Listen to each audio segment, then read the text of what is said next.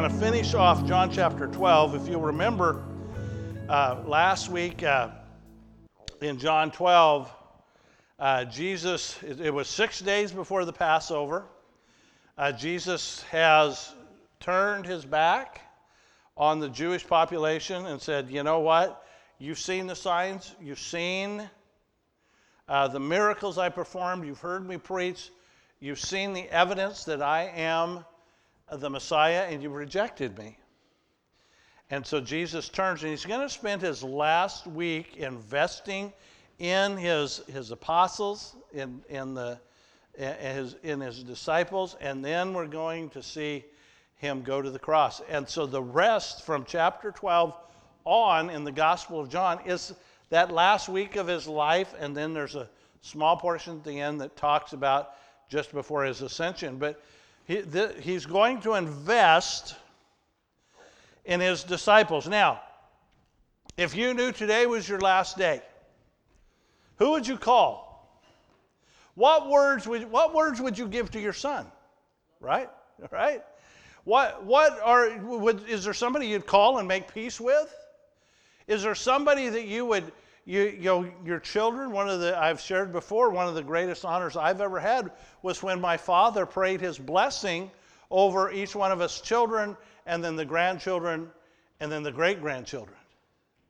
What would you say? And so, this is what we're going to hear from Jesus, not only with what he's going to say, but what he's going to do. He's going to be an example to these guys, and he's going to set them up for, to become leaders. Because unbeknownst to them, literally at this point, in hours, he's going to be gone. And they have to step up to be the leaders. You ever been there? You ever been there where, where all of a sudden you went from being, you know, you're here, and all of a sudden you had to be the, the leader of everything? I experienced that at the police department. I was a captain at the police department, and uh, our chief resigned and gave one week's notice. And so we had a deputy chief, and uh, when they went to give him the position, he asked to be demoted back to officer. And so the, the, the city manager walked into my office and said, Oh, by the way, you're now chief, assistant chief, and you still have to do your job.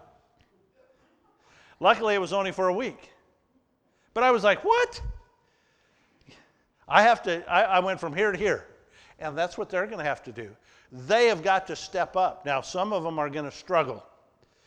Peter's going to struggle big time. But God's also going to bless them and, and, and anoint them with the ability to go on. But He's got words for them, and He's also going to give them some examples of His life on how they can do this. now, excuse me. Wow. Let me get that out of there. Um, as we finish off John 12, remember that, that John is writing at about 90 AD.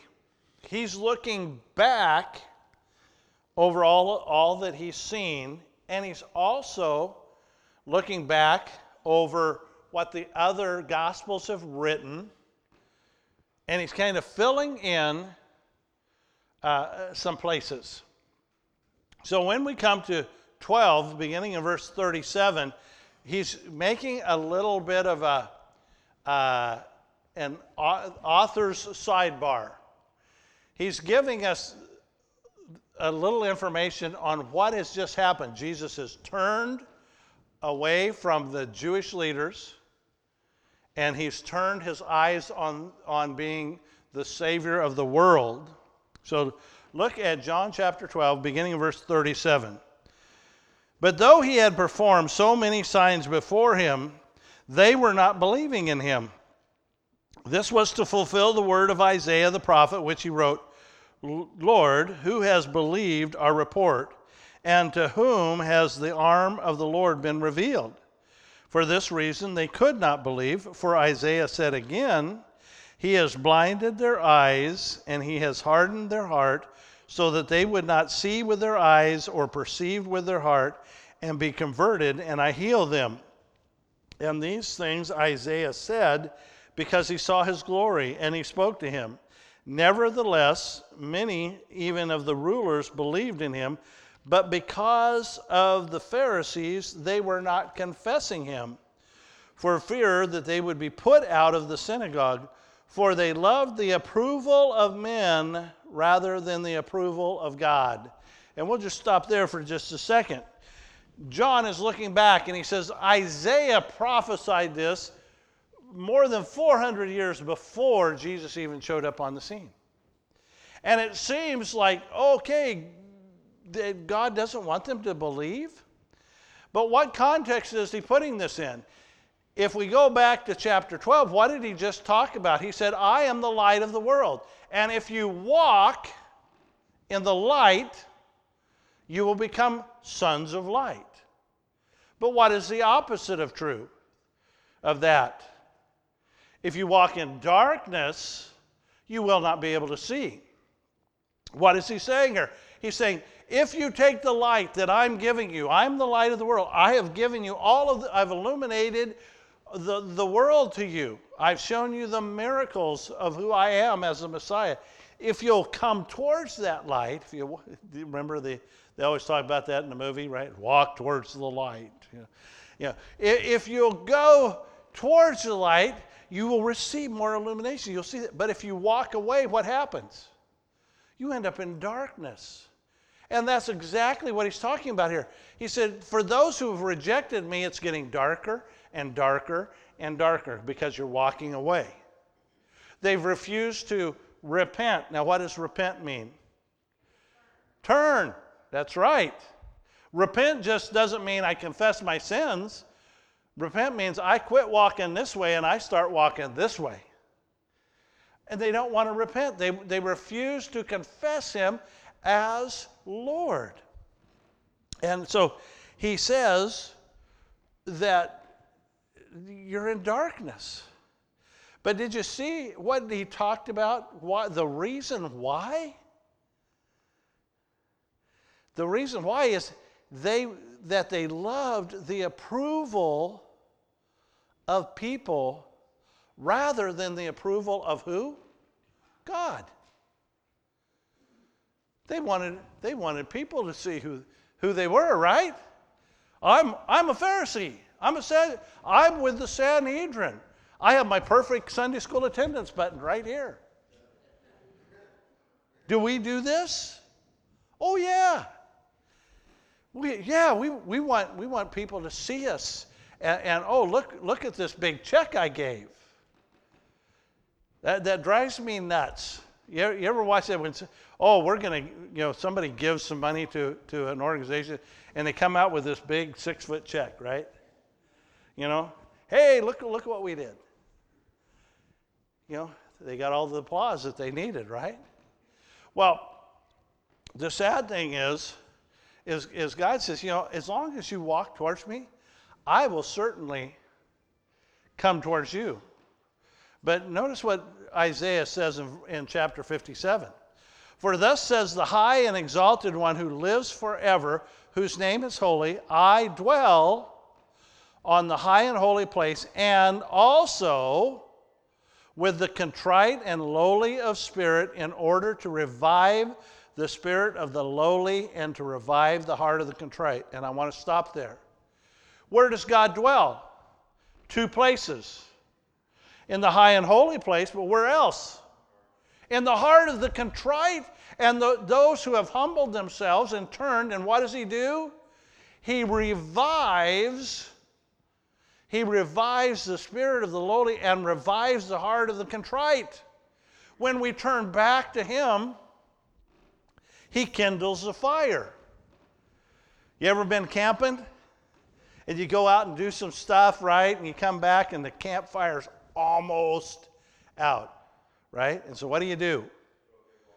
Throw a big log? Now, usually you take little logs, little sticks, right? You get some little sticks on there with that little ember that's left, and then you blow on it a little bit. You know, you blow on it a little bit. Yeah, you go get your paper out and stuff.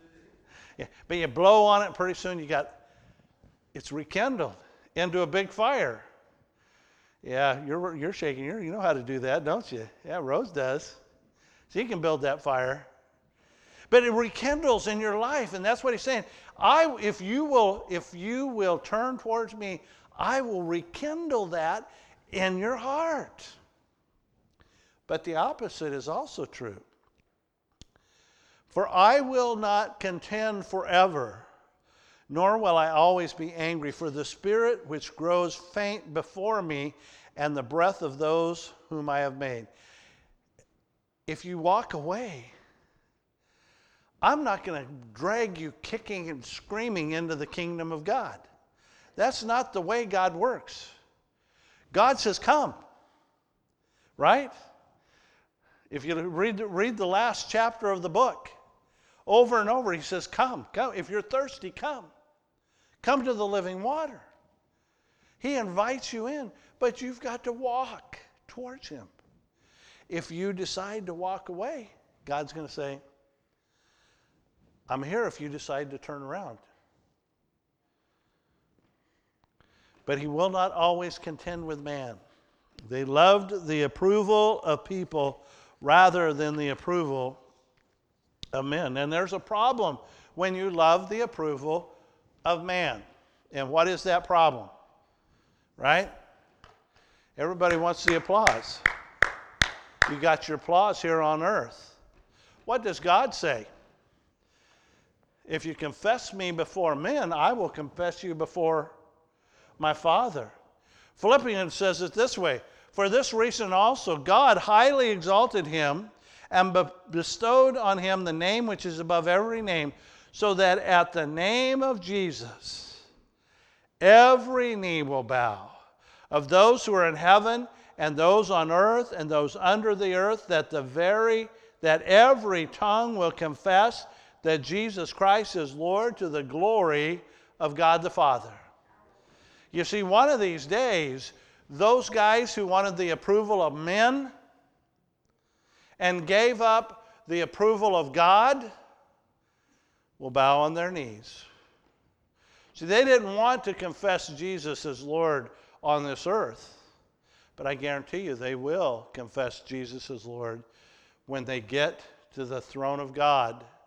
And they have to stand at that point in what? In judgment.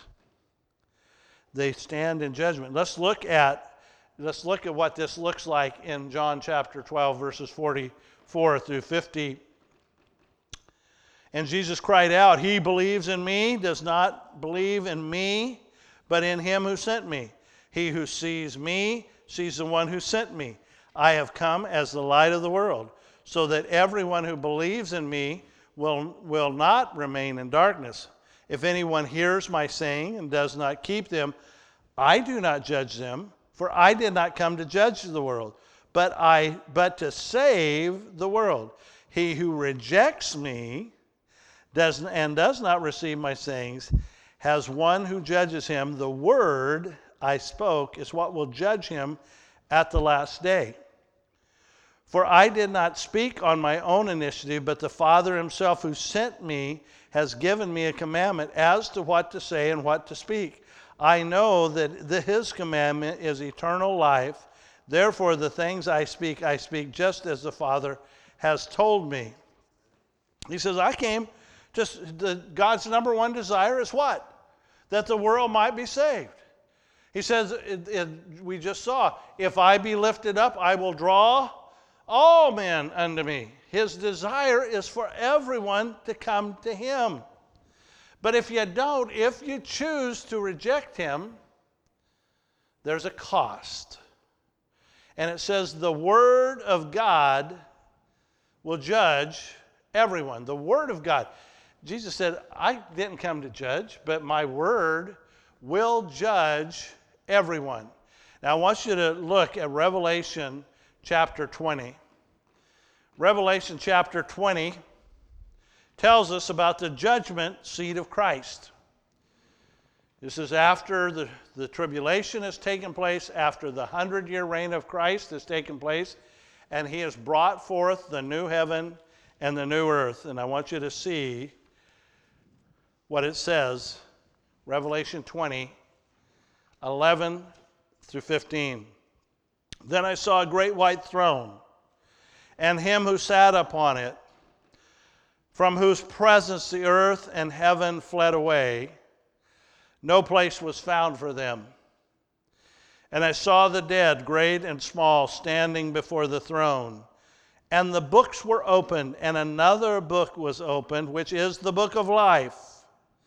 And the dead were judged from the things that were written in the books, according to their deeds. And the sea gave up the dead which was in it, and death and Hades gave up the dead which were in them, and they were judged, every one of them according to their deeds.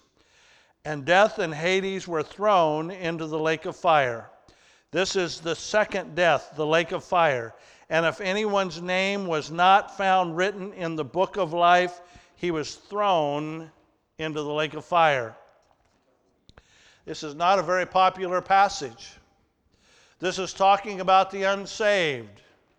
It says, Heaven and earth has passed away. They have no place to be but in front of the throne of God. And he says, What? The books are open. And the first book that opened is what? The book of life. Is your name written in the book of life? What does that mean? Have you, have you accepted Jesus Christ as your personal Savior? Have you, have you confessed Him? Because He said, What? If you confess me before men, I will confess you before my Father. You're, we're not going to be in this scene. We will be in heaven. We won't have to watch this happen. This is for unbelievers only, but I want you to notice what happens. Every one of them stand and they open up the book. Is your name there? Your name is not here. Then they open up the book of what you've done. Now, I don't know what hell looks like, but this seems to indicate that there will be more severe judgment for some than others. Now, what does that mean? I don't know because hell is always designated as a place of, of eternal torment. The other thing that it's known for is darkness and loneliness and solitude. If you, if you look and see what the writings are, you'll see when people say, Oh, I want to go to hell with all my friends, you won't even know your friends are there.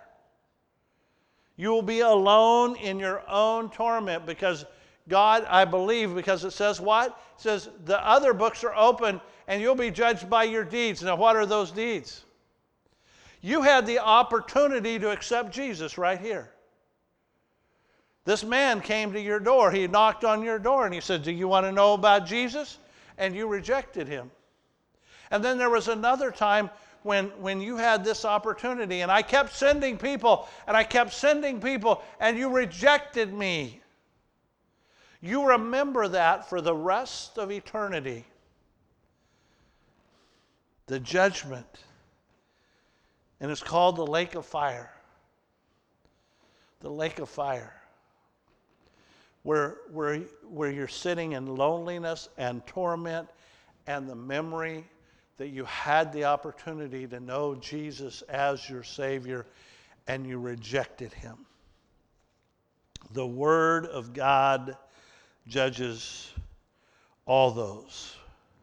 Well, let's look on into chapter 13.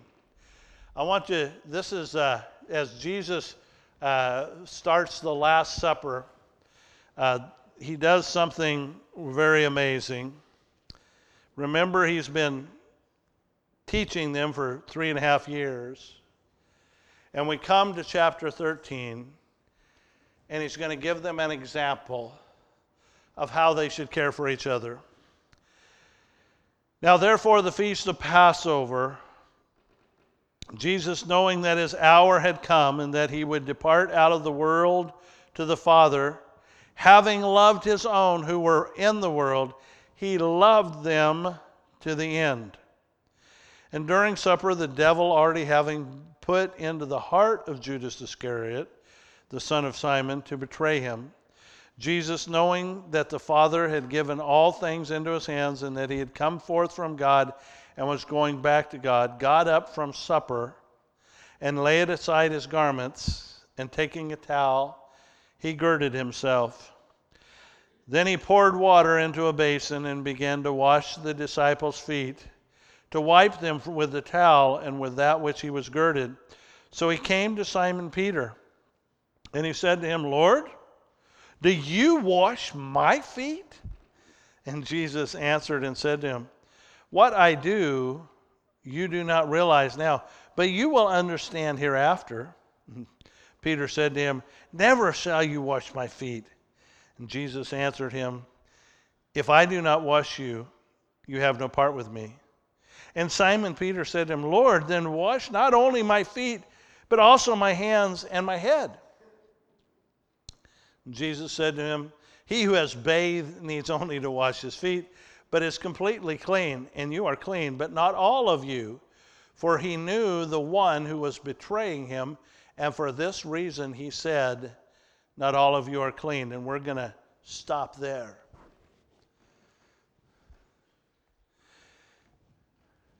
Jesus is giving them an example. Now, some some denominations actually take washing his feet as an ordinance, just like we would do uh, communion. They would every so often they do washing of feet. Uh, but but most denominations don't. It's not something that we do on a regular basis because it's an example. And what is it an example of? Servanthood. He said, I've been teaching you for three and a half years. I'm getting ready to leave. The last thing I'm going to do for you is I'm going to show you how to be a servant. Now, to understand the Jewish custom will help us because remember, they traveled mostly on foot. As matter of fact, they had, they had the saying that uh, disciples followed in the dust of the rabbi. That was a saying that the Jewish people had. So when you traveled, it was dirt roads, paths mostly, and, and the animals also use those paths. And so what happens if you aren't watching closely? Right? Oops! So, and they wore sandals.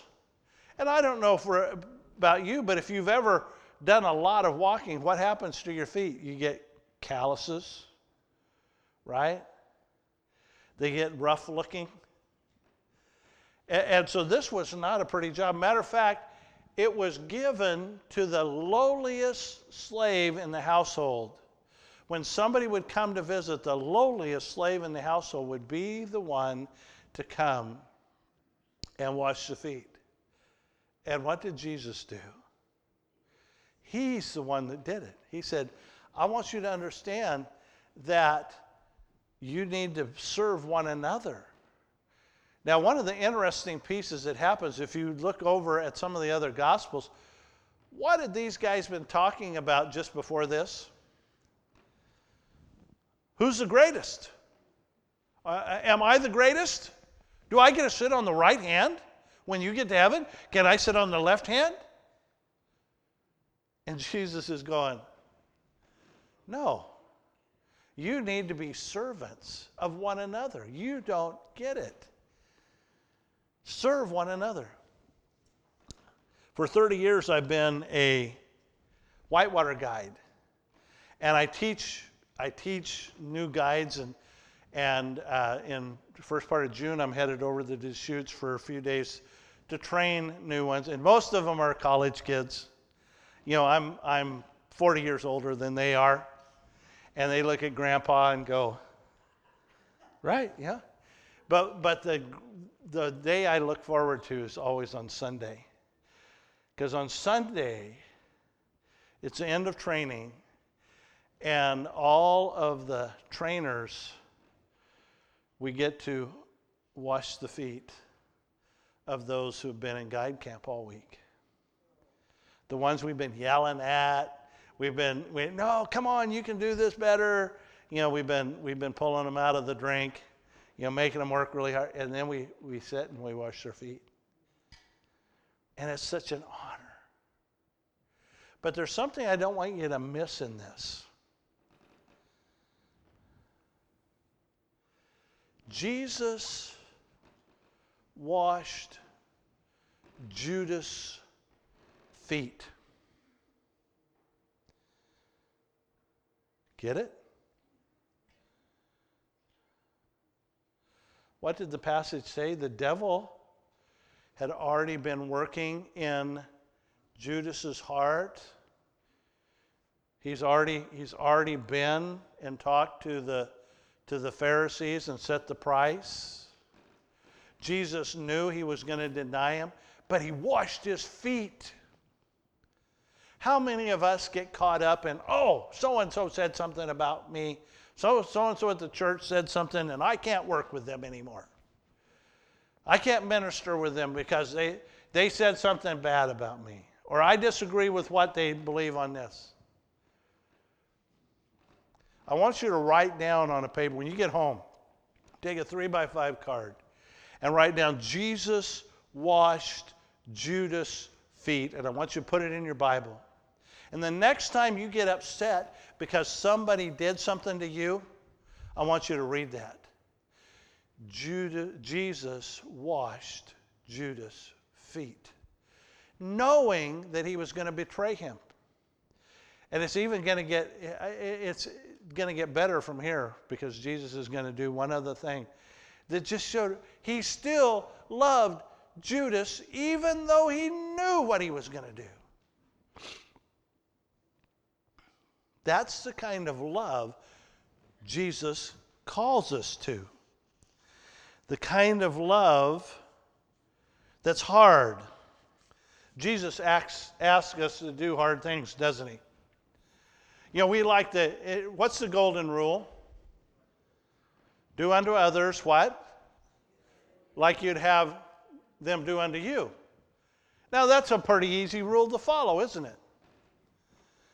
I, I'm, I want to be nice to myself. I want others to be nice to me too. That's, that's pretty easy. But what, and, and that's quoted in the book of Luke. But notice what Jesus said behind that. but I say to you, who here, love your, no, love your enemies. Whoa. What? Do good to those who hate you. Bless those who curse you. And pray for those who mistreat you. Wow. That's amazing love. That's God's love for us. Were we once an enemy of God? Yes, we were. Were we, were, were we those who hated God? Probably. Have you ever used the Lord's name in vain? Bless those who curse you, pray for those who mistreat you. He's asking us to do what he did. Show that love that is beyond what we can do ourselves. Because, see, in ourselves, it, can we do this? Can we do this within our own selves? No. Because we get offended. We, we want to, we want to, we want revenge, right? But God says, love them. Je- Jesus washed Judas' feet. There's another thing I want you to get out of this learn to receive gracefully. Boy, is that hard. See, because the Bible says what? It's more blessed to give than to receive. So we like to give, right? We give because we get blessed by it. And then somebody, and especially if you have the gift of giving, man, and you're used to, you know, and God just blesses you every time you turn around because He knows that He can trust you, and, you have this gift of giving. And then all, all, of a sudden somebody comes to you and says, Hey, you know, God just told me to give this to you. God told me to bless you in this way. And what do you do? Oh, no, no, no, no, no, no, no, no. I can't do that. You, you know, that's God's blessed me enough. What are you doing when you do that? You're stealing their blessing. God wants to bless them. Peter, I, and I love Peter. He's, I mean, I'm so much like him. I stick my foot in my mouth and then I, then I, you know, try to swallow the whole thing. You know, Peter just, he's like, oh, you won't wash me. Oh, okay, then wash my whole body. It's like, you don't get it, Peter. Need, we need to learn to receive gracefully. When somebody comes to you and say, hey, I want to bless you with this. And, this, and it may not be a material thing. It may be somebody that shows up and says, hey, I want to mow your lawn. I want to, I want to, I want to weed, I want to weed your garden. I want, Shirley's going, please, please, right? I, I want to, just let me do this for you. You know, I'm, I'm thinking of that young family now back in El Paso, Texas. I, I just pray that, that God's just going to inundate them with people that will come and say, hey, let me take care of the kids. We'll get the kids to school. We'll get dinner on the table. And while they're there, we'll do, we'll do two or three loads of laundry. Because everybody knows if you got three little kids, you got laundry all over the place. Let me shine their shoes. Whatever it is, let me let me come alongside you and do the practical things that you can't even because most of us will say, well, if you need anything, just call me. But your mind is so wrapped up in grief that you don't know what to ask for. And sometimes we just need to step in and do, and then we just need to be grateful, gracefully receiving what is given. Well, let's move on to, uh, to 12 through 20. So when he had washed their feet and taken up the garments and reclined at the table again, he said, Do you know what I have done for you? You call me teacher and Lord, and you are right, for I am so. If I then, the Lord and the teacher, wash your feet, you ought to wash one another's feet. For I gave an example that you also should do as I did to you. Truly, truly, I say to you, a slave is not greater than his master, nor is the one who sent greater than the one who sent him. If you know these things, you are blessed if you do them. I do not speak of all of you, I know the ones which I have chosen. But it is the scripture may be fulfilled. He who eats my bread has lifted his heel against me. And from now on, I'm telling you before it comes to pass, so that when it does occur, you will believe that I am He. Truly, truly, I say to you, he who receives whomever I send receives me, and he who receives me receives him who sent me. You know, he, he, what's he saying here? He says, you know, you guys are you guys are, are over here arguing about who's the greatest. But I am, as your as your Lord and your teacher, have just showed you that you need to be the servant to one another. You see, the reality is at the foot of the cross, none of us are higher than the other. You see, when, I, when, when we come to Jesus, we're all saved by grace. And it doesn't matter what your title is going to be. You see, we have elders at this church. And I'm one of those elders. I just happen to be the one who gets the privilege of, of preaching every Sunday. But all the elders are level, and I got news for you. We're also on the same level as you are.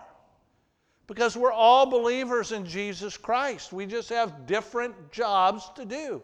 We have different gifts that God uses in us. Nobody's bigger than anybody else. My, my pastor that was I was under for 23 years, Pastor Donnie used to say this. Here, at Eastside, no one is big and no one is little. We're all medium. That's a good, good thing to think about. I don't care whether you've been, you've been a believer for 60 years or 60 minutes. We're all equal at the cross. Now, some of us, you know, some of us need to kind of take on the traits of the other, right? Because when you're a new believer, you're like going, whoa, I may not know much, but I want to tell everybody about it. And some of us who have been around for a long time, uh, we, well, I know a whole lot, but they don't do a whole lot of sharing. We're all equal. We're all equal in the body of Christ. No one's big, no one's little. We're all medium. And that's what he's telling these guys. He says, I'm your master, and I washed your feet. You guys need to do the same. Learn to serve one another. And God will bless you for that. Well, let's go on and let's look at uh, 21 to the end of the chapter. when Jesus had said this, he became troubled in spirit and testified and said, Truly, truly, I say to you, the one who will betray me, that one of you will betray me. And the disciples began looking at one another and, and at a loss to know which one he was speaking. And there, reclining on Jesus' bosom, was one of his disciples whom he loved. So Simon Peter gestured to him and said to him, Tell us who it, who it is whom he is speaking. And he, John, leaning back into the Jesus bosom, said to him, Lord, who is it? And Jesus then answered, That one, the one in whom I shall dip the morsel and give it to him. So when he had dipped the morsel, he took and gave it to Judas, the son of Simon Iscariot. And after the morsel, notice that, after the morsel, Satan then entered into him. Therefore, Jesus said to him, What you do, do quickly. Now, no one of those reclining at the table knew for what purpose he had said this to him, for some were supposing that because Judas had the money box, that Jesus was saying to him, Buy things that you have in, that we have in need of the feast, or else that he would give something to the poor. So after receiving the morsel, he went out immediately, and it was night. Therefore, when he had gone out, Jesus said, Now the Son of Man is glorified, and God is glorified in him. If God is glorified in him, God will also glorify him in himself, and will glorify him immediately. Little children, I am with you a little while longer. You will seek me. And as I said to the Jews, now I also say to you, where I am going, you cannot come. A new commandment I give to you, that you love one another, even as I have loved you, that you love one another. By this all men will know that you are my disciples, if you have love one for another. Simon Peter said to him, Lord, where are you going? Jesus answered, Where I go, you cannot follow me now, but you will follow me later. Peter said to him, Lord, why can't I follow you right now? I will lay down my life for you. And Jesus answered, Will you lay down your life for me? Truly, truly, I say to you, a rooster will not crow until you deny me three times.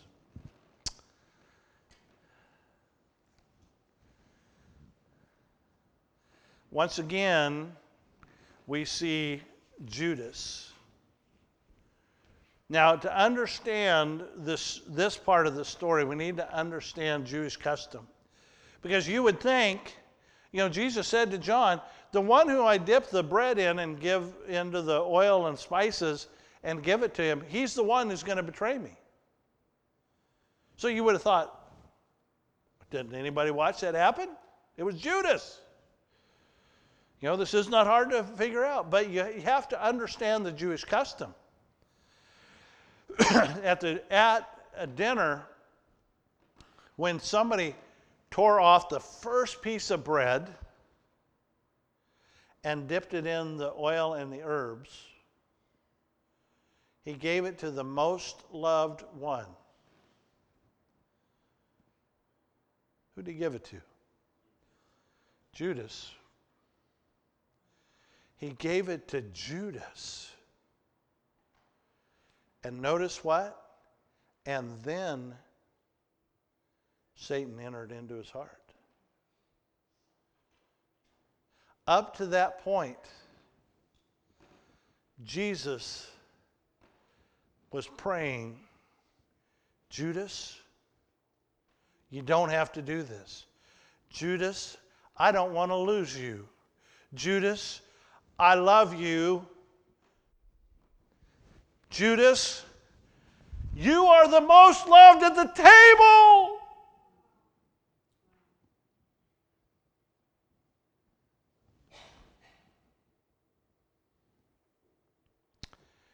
That's how much Jesus loved the man who would betray him.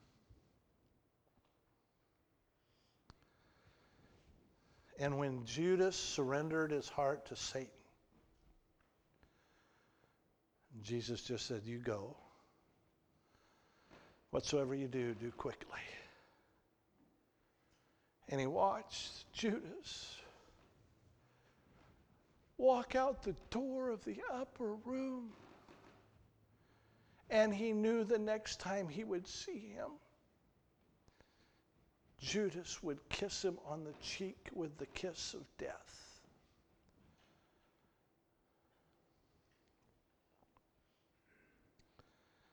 And then Judas turns, Jesus turns to his other disciples.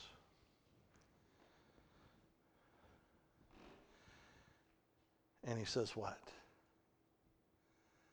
Love one another. By this you will know, the world will know that you love me if you love one another. See, we like easy love. We like to be able to love those who look like us, smell like us, act like us. And that's easy. That's easy. The hard love is to love the ones who screw up and mess up and betray us.